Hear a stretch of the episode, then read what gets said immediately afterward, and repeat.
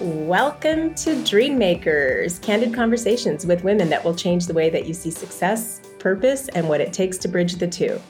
I'm Neha Sampat, a three time tech founder and CEO with a focus on companies that are places to dream big, build up, and be a good human.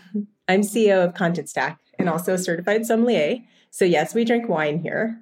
I'm joined today by Jen Root, the co founder and CMO of Manifest Commerce, a sustainable logistics solution for retailers. In her words, they help clients green their whole supply chain. Today, we're going to talk about building businesses for good, storytelling, and a realistic approach to changing the world. Let's get started. Hi, Jen. Hi, thank you so much for having me. It's such a pleasure to be here. So, I'd love for you to start with one of your favorite stories. And we had talked about this earlier. Tell us about what your mom taught you about changing the world. Yeah, absolutely. So, my mother was very much an inspiration to me growing up and still is like my words of encouragement and my biggest cheerleader. So, everyone always asks, What do you want to be when you grow up? What do you want to be when you grow up? And my answer was always, Well, I want to change the world. And, you know, my mom would always joke and, and be like, Well, Jenny, you know, you better get to work because there's a lot of work to do. You know, that's, that's one big feat. Better get to work. So I think that's really something that shook me into gear and, you know, led me in the right direction. It helped you focus on on a specific cause or at least to bite off a piece of a, a bigger problem. Yeah, yeah. And she was always very like, all right, that's good. Well, better get to it, you know, and that's just always been her approach to things. These were hard times back then. Michael Jackson's Heal the World was a popular song. And like those lyrics are so good. It's like, heal the world, make, make it, it, a better, better place. place. And then the next line, you remember the next line? For you and for me? For you and for me, and for the entire human race. But I was like, wow, this is going on in the world. And what can I do to make a difference? So that would always be my answer. I don't know what I want to do, but I know I want to change the world. Don't know what that means, but that's what I want to do and how I want to approach business. And you've obviously started to do that in more ways than one, and we'll get into some of that. But let's start with the wine. So I have a bottle of 2021 Duckhorn Napa Valley Sauvignon Blanc. Duckhorn, great vineyard. We actually do a lot of work with them at Contentstack. They host some of our events. And if you've seen Decoy at the grocery store, it's like the little brother or little sister to Duckhorn. So it's kind of their one step down from from a Duckhorn. But this is a really nice, easy to drink, simple wine, great for an afternoon. And what I typically get in in these, I mean, Sauvignon Blanc in general, you always get some of that acidity, the lemon, sometimes pineapple. But this one actually I get a little bit of grapefruit and and definitely pineapple's coming across too, maybe a little passion fruit. Mm, I do smell that passion fruit. Yeah. It's good. A nice one. It's Cheers. nice and fresh. Cheers. 2021, so very new. Mm. Very young. That is nice. That has a little like citrus to it or something too. That's good. Yeah. And you can tell when there's a lot of acidity in a wine, that salivation that happens on the two sides of your mouth you can tell it's an acidic wine and it usually goes well with acidic foods. And you want to cut through the acidity with something that's acidic. But this is one of my favorite go-to's for an afternoon wine and accessible because you you know being in the US it's pretty easy to get a hold of it. Yeah that's good. So what would you recommend pairing it with? Something acidic. What about with a chocolate or something?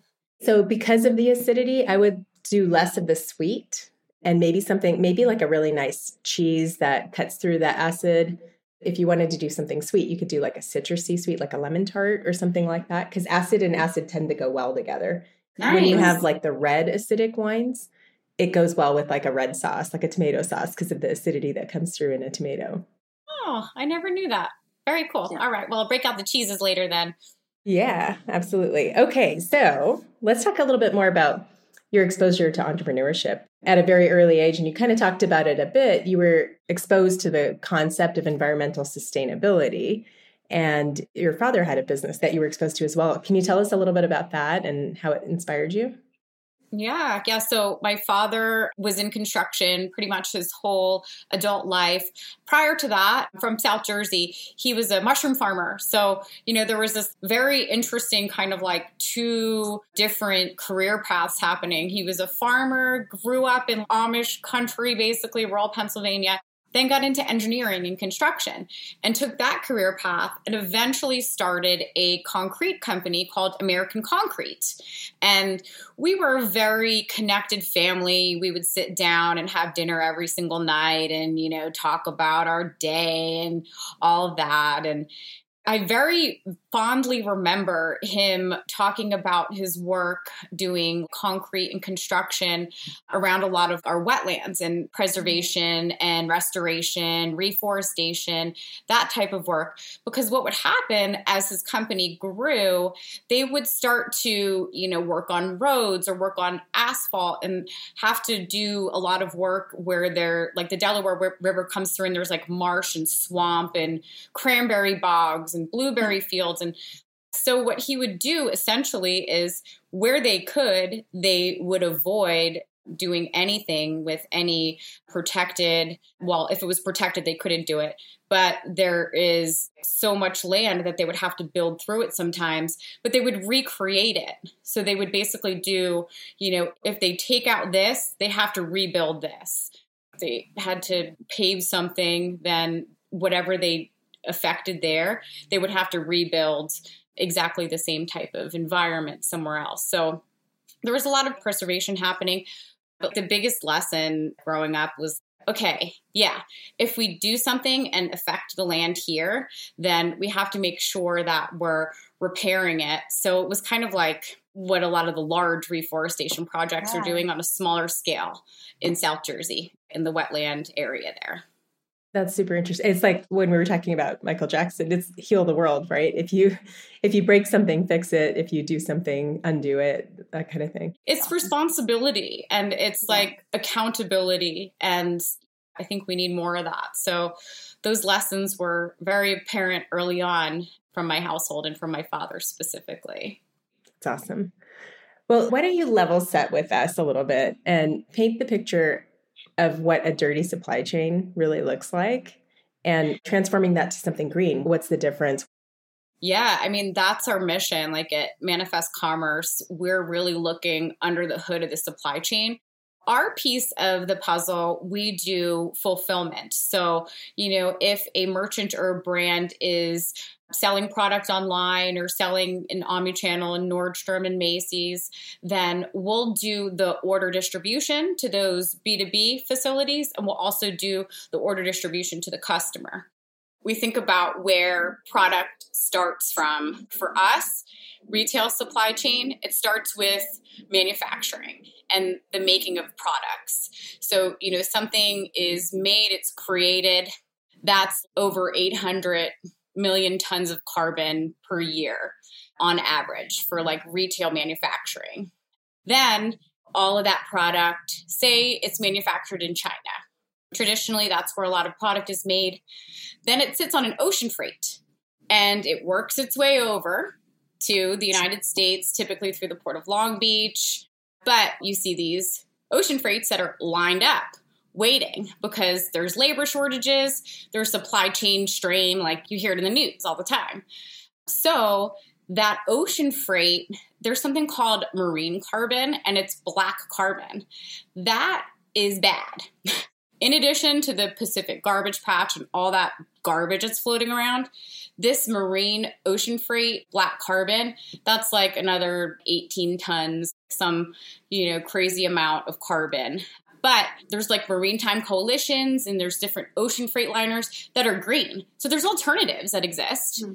But a lot of times a company is just like operating on autopilot they don't know that those solutions exist. So it's just it's just a lack of knowledge and it's just how we've done things. It's like, "Oh, we've always done things that way."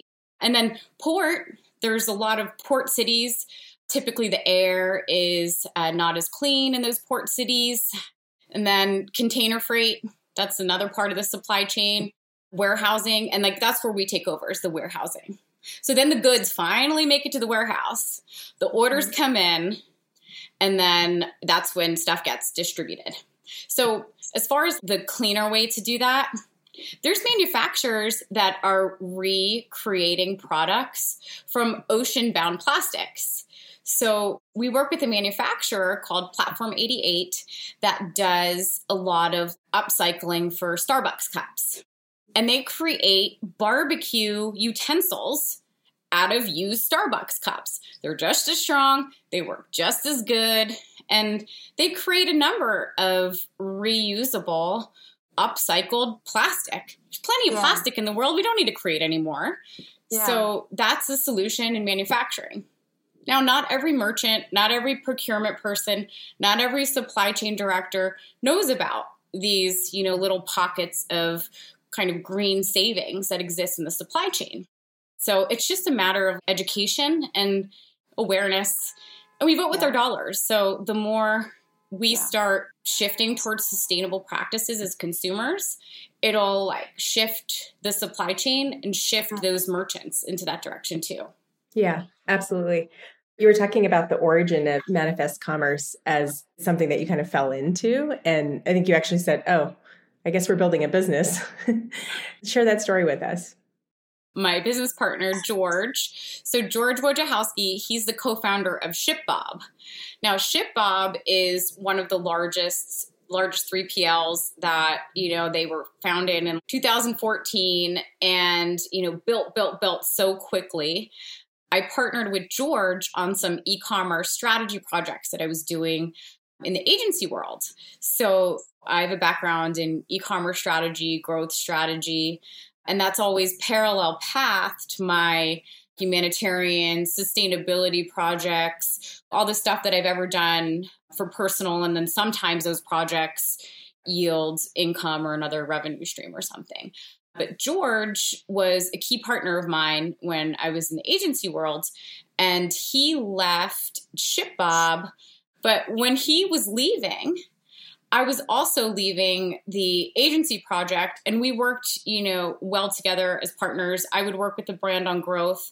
I would refer them to George to do the fulfillment and the warehousing, distribution, all of that. Now, I messaged him. I was like, hey, I'm leaving. I'm going into consulting. I'm working on a couple humanitarian projects. Please keep in touch. You know, always enjoyed working with you. Here's my personal cell, personal email, blah, blah, blah. Within like minutes, he's like, um, I'm leaving ShipBob and was just about to send you a message to be. so it's what I like to think of as uh, are you familiar with the term uh, kismet? Yes. yeah. It's just when that blessing or that moment happens and you're like, what? What? Meant to be. Oh. Yeah. We call the business manifest like a ship manifest. So it's like manifest destiny. Yeah. Sometimes things just manifest into reality too when you when you start to think of them or you write them down or you know, we've talked about that on this podcast before too. 100%. That's part of dream making essentially, you know. It starts as a thought. It starts as an idea. I totally agree with that. Yeah, happy accident. Happy accident in reality, your journey to this business, to manifest commerce, was a result of this whole common thread throughout your life, and you always knew your values. You've kind of touched on this, but what would you say is your purpose? So, I believe that there is potential for change and transformation for challenges that we're facing as individuals, for challenges that we're facing as an economy, for challenges that we're facing as a community. I believe that there's nothing that's like unsolvable by putting, you know, really good people on a project together. So I think, you know, my purpose really is to bring people together to solve big problems and to have fun while doing it. When we were prepping for this show today, I was joking with your team. There's a quote from E.B. White that I just love. And, you know, E.B. White is the mind behind Charlotte's Web, which is such an endearing story. I love I cry every time still, like a baby. but he says that he wakes up every morning determined to have one hell of a good time and to change the world. And it makes planning his day very difficult. and I remember being like, uh, that is me. But also, it doesn't have to make planning your day difficult. What if you just combine the two? What if you do what you love, make a difference, make an impact, and yeah. have fun while doing it? We talk about at Contentstack, we have this whole concept of one team, one dream and every now and then someone will will call me on and say well, well what's the dream and and i always say outside of all the product stuff it's about kicking ass having fun building a high performing team and product right it's the journey and enjoying the journey but knowing that you're impacting people's lives along the way and i think it's it's just so important we have such a limited time here that you have to do something impactful and significant as a part of all the hard work that you put in. A hundred percent. I agree. A hundred percent. Yeah. And we might as well have fun while we're doing it. Totally. Where are you today in your quest to green the chain? When we look at the portion that we are in control of, we're doing projects like reforestation projects in the Amazon. Um, so that's part of the mission and part of the journey to green the supply chain. These things are a challenge to measure carbon is measured in pounds. And when you do a reforestation project, it's not like one tree gets rid of that carbon because the carbon has already been exposed into the environment. So you're offsetting the carbon. So mm-hmm. there's also this proactive approach now that we're looking at to introduce biofuels as part of the last mile delivery mm-hmm. service. How do we make that part of the norm and part of the general offering for shipping? Is it integration in your shipping platform and your shipping choice? Yes, you choose biofuels, and then the consumer has the extra extra cost or extra charge type of mm-hmm. piece. So we're looking at the pieces that like we can control today, like zero plastics in all of our packaging. But it's all about partnerships the way we think about it is like a rising tide lifts all boats, and we're all different cogs in the supply chain wheel. So, how do we all come together and create solutions as a whole? Because the power of many, you know, is very much like you mentioned one team, one dream. It's a ginormous problem. It's not something that one company or one team can solve. It needs to be an effort that many forces are behind. Mm-hmm. What areas do you have to combat resistance, you know, from potential retails or other prospects that you're talking to? Like, where do you run into resistance? Yeah. So, a lot of the resistance is in the resistance to change. Status quo. So, always that. Like, challenge oh, status quo. Yeah. Always, 100% sometimes one of those misconceptions is if we're doing this sustainably, it's got to cost more, right? Don't the materials cost more? Um, but no, that's not the case. You know, we've found ways to really mitigate costs and offset costs in other areas. Like we have robotics in the warehouse, so that helps with labor significantly, and that also helps with energy savings significantly. So you know the the cost piece isn't an issue the biggest piece is something is working well and it's working good enough. Stuff's moving and shaking yes. on its way to consumers, and they don't want to pull that plug because our yeah. piece is an important part. I imagine it's a big mindset shift. And if there's not an incentive that isn't potentially monetary, there might not be a reason to do it or to make the shift. Mm-hmm and it's i guess partially a lot about just education. Like if you you have it in your soul to do good and to make the world better but not everybody has that thread. And it's a lot about just convincing and educating and shifting that mindset. 100% and then it comes down to branding too. So there's brands that are 100% sustainable in and out. You look at like the toms of the world. They don't want their product getting shipped to their customers with tape and you know sometimes you see like a tiny little lipstick in a box this big and stuff like that. It's a part of their brand integrity. People are, are buying and making a choice to buy something that is sustainable. Those are the change makers that are paving the path and like really showing that it's possible and that it's good and it's good for business too Absolutely. And that's our natural market, you know? Yeah. We're not working with those big brands as of yet. We're still very much in growth mode, but there are a lot of brands that are moving and shaking, like uh, like Thousand Fell shoes. They're awesome. They have like an upcycling component to them where you only need one pair of sneakers. After your sneakers are beat up, you send them back, they break them down, they make a new pair of sneakers. That's so cool. they're doing gangbusters. They're in Bloomingdale's. They're starting to take off online. So we have a lot of customers like that that are starting to rise above the mm-hmm. status yeah. quo and really starting to make some noise and like wave green flags. So it's been a fun journey. So resistance really is in the desire to change, something that's already working good enough for for a brand. And settling really. Yeah, yeah. So mm-hmm. Manifest Commerce isn't your first company. You kind of have this common thread of doing good and, and making change and, and pushing things forward. And you've started a couple. So tell us a little bit more about those other do good companies. Yeah. So my first business, I had a cosmetics line in Hawaii. It was called Lady B Cosmetics and it was sourced from like all natural materials and everything. I did some work with Dior for quite a bit. So like I learned, you know, like kind of what was in stuff and how to formulate stuff. And, you know, we we did well. We had a good wholesale business going. So that was kind of the first venture that I did on my own. And then also in Hawaii, I became interested in the news and media. Because um, mm-hmm. I think, as I mentioned earlier, I don't watch the news anymore. I scroll to make sure the world's not going to blow up that day or that, you know, there's no weird weather or anything. And then I'm like, okay, we know what's going on. It's not good, but yeah. what can I do? I can do this piece of it. Um, so the second company was a, it was a media program. It was called Under the Rainbow. And we would share the good news of the community, people that were giving back, people that were making a difference.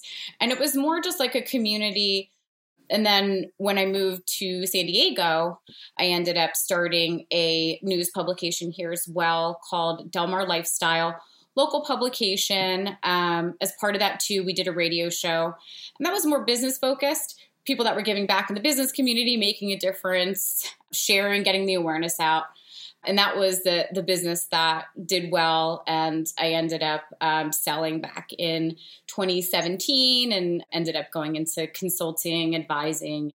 You had no background in media really and you just kind of jumped in and tried to figure it out because it was a passion. I was like i've always wanted to do this. Why not?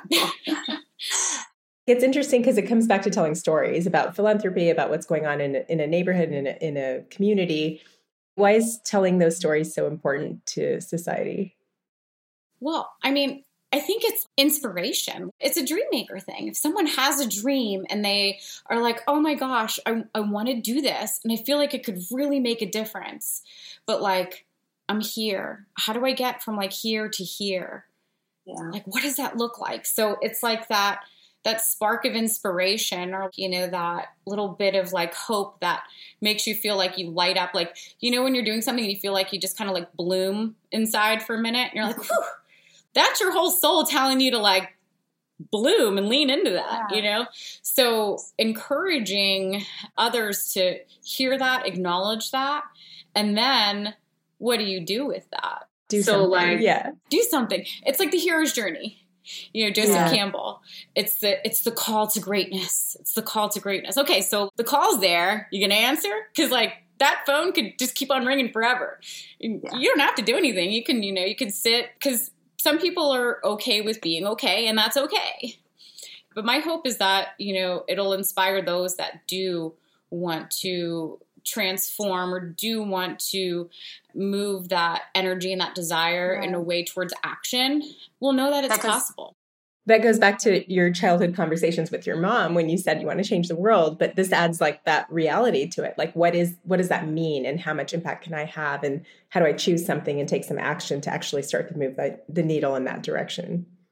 So you also studied musical theater in college and that probably played a role in in your view of the world and storytelling and all of that you know tell us about that yeah so i studied musical theater all through high school even back to when I was like 12, I started singing at a very young age, uh, playing piano also. My vocal coach was on Broadway with uh, Carol Burnett. She had done like Once Upon a Mattress, like her whole music studio was like pictures of her, her and Carol Burnett. Her dressed like a bird. She was like this caged bird in it, and like Carol Burnett was like in this big bonnet. And I was like, oh, so I got really into Carol Burnett as as a young woman too. And I was like, oh, I like what she's got going on. I'm inspired by this woman. So you know that kind of paved the way for me too of like how I showed up as a, as an individual. And then um, just really love music. So i uh, sing in a band and you know do some stuff here and there with like jazz clubs here. But studying musical theater when it came time to like hey what do you want to be when you grow up? When like that actually happened and i was going to college i was like oh my God, what am I going to do? I don't think I can survive in the real world. But it's still a part of me. I still do improv and stuff like that. So it was the ability really to dance in the moment. Like that's really what I what I learned is you could be doing something and you know then all of a sudden um you know this happens and it's like okay like in improv we call it uh yes and so you yes. fall into the moment and you're like, all right, well, okay, well, we're here now. So what are we going to do? So the ability to dance in the moment and be flexible, agile, the emotional intelligence that I learned from auditioning and, you know, getting rejected yeah. for stuff and all of that, it builds grit. It totally so, does. Yeah. And and it's cool that you've also figured out a way to keep something that you're so passionate about incorporated into your life being in a band and being in theater and being involved in in the community that way. I'm similar with wine like i spent a lot of time studying it but i never intended to do that as my day job. But i love that i can bring it into my life and still have it as a part of it. That's so awesome. Cheers to that. Cheers to that. We talked about this a little bit before we even started recording but doing good has become such an important topic for for businesses today and what I've found, at least at Contentstack, is that when we're attracting talent, they actually care that the companies are doing good and that there's values that they can align with. And for us, that's been a competitive advantage because it's always been just a part of who we are. But I'm curious what you think. Like, is that a trend? Is it a millennial thing? Or is it here to stay?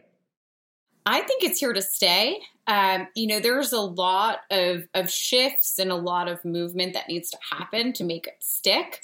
But I, I think we're trending in the right direction. When you look at global trends and you look at where 40% of commerce is happening, it's happening from that millennial age group. So 40% of this age group now, as you mentioned, they're looking at careers. They're looking at what that long-term decision is that's going to, you know, get them to where they want to be professionally. They're making their buying choices based on sustainability. So 40% of that age group, they're buying product based on is it good for the environment? Is there a social justice element to this? Like they deeply care about the world and what's going on in the world. And, you know, I don't blame them. Look at what's going on. So they're the groups that are like, let's do something here. And I want to support other folks that are doing something. So it's, I mean, it's no surprise that they're um, vetting their career choices in that way too. It's so awesome that we can we can kind of place a bet on that generation because we need them to step up because let's face it, our generation didn't do as much as they should have or we should have. So, yeah, I mean, Liam's 14, he's in eighth grade, and, you know, he is very much in tune about what's going on with monkeys, chimpanzees, ecosystems in the jungle. He's like super interested in that. And then he will create something and be like, I think I found a way to have perpetual energy come through a water mill and drew this whole thing. And I'm like, wow, okay. That's well, awesome. I'm sure you've had a little bit of influence on him to think that way too. Well, his father too is a scientist and is working on projects in labs a lot. So he's seeing, you know, the pragmatic physical application of science and like the social application. And then, you know, with this new venture, that's, you know, what he hears all day long is packaging and biodiversity, you know, all of it. He's exposed to it. Exactly. And we have to we have to bet on them and help them be successful. I'm going to move into rapid fire since we're about to run out of time. So I usually ask my guests four of the same questions at the end of every show. So I'm going to start with this one, and that is what is your wake up song? Depends on the day, but I listen to like Paul Simon a lot in the morning. I love You Could Call Me Al. I don't know why. It's like upbeat. So like I'll listen to that in the shower. But there's also a song I've been listening to lately called uh, Feel Good by Polo and Pan It's kind of like ambient, down tempo, and the lyrics are just great. So I'll crank that in the shower in the morning, and you know, that'll be like my rah rah song. Hey Jude is also a good one. If the 19 year old you asked you today what you should read or what you should listen to, what would you say? Probably this Ray Dalio, Principles. I don't know if you know his work, but it's really good. He has a really psychological and business view and talks about principles in work and life. So it's very much in alignment with building something on purpose. Personally, probably like Philip K. Dick. Like I love sci-fi. He's like Blade Runner, Minority mm-hmm. Report. Mm-hmm. Yeah. Awesome. Can you recommend a wine? Oh, Whalebone Winery is our latest obsession in the home. Um, they have a, a wine. It's called Bob. the guy's name is Bob. He's from New Jersey my dad is named Bob and I'm from New Jersey. So that's probably why I connected with it. But I was like, this is really good. It's like a red blend. And Whalebone Winery, there was like a whole whale skeleton that was found in the vineyard, and it's out near Paso Robles area. It's a beautiful, beautiful winery. And the wine is a good red blend. Awesome. We'll have to check that one out. And the last question What should our listeners do tomorrow to help them become dream makers?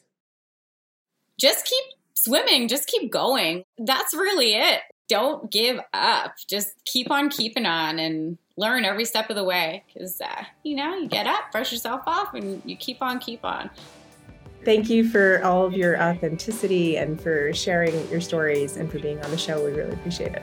Yeah, thank you so much for having me. This is a lot of fun. Awesome. Cheers to you. Cheers.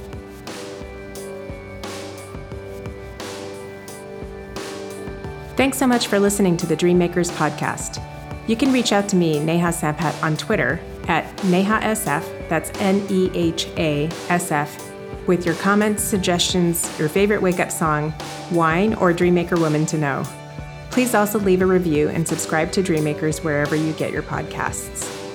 In the meantime, keep dreaming big, building up, and being a good human.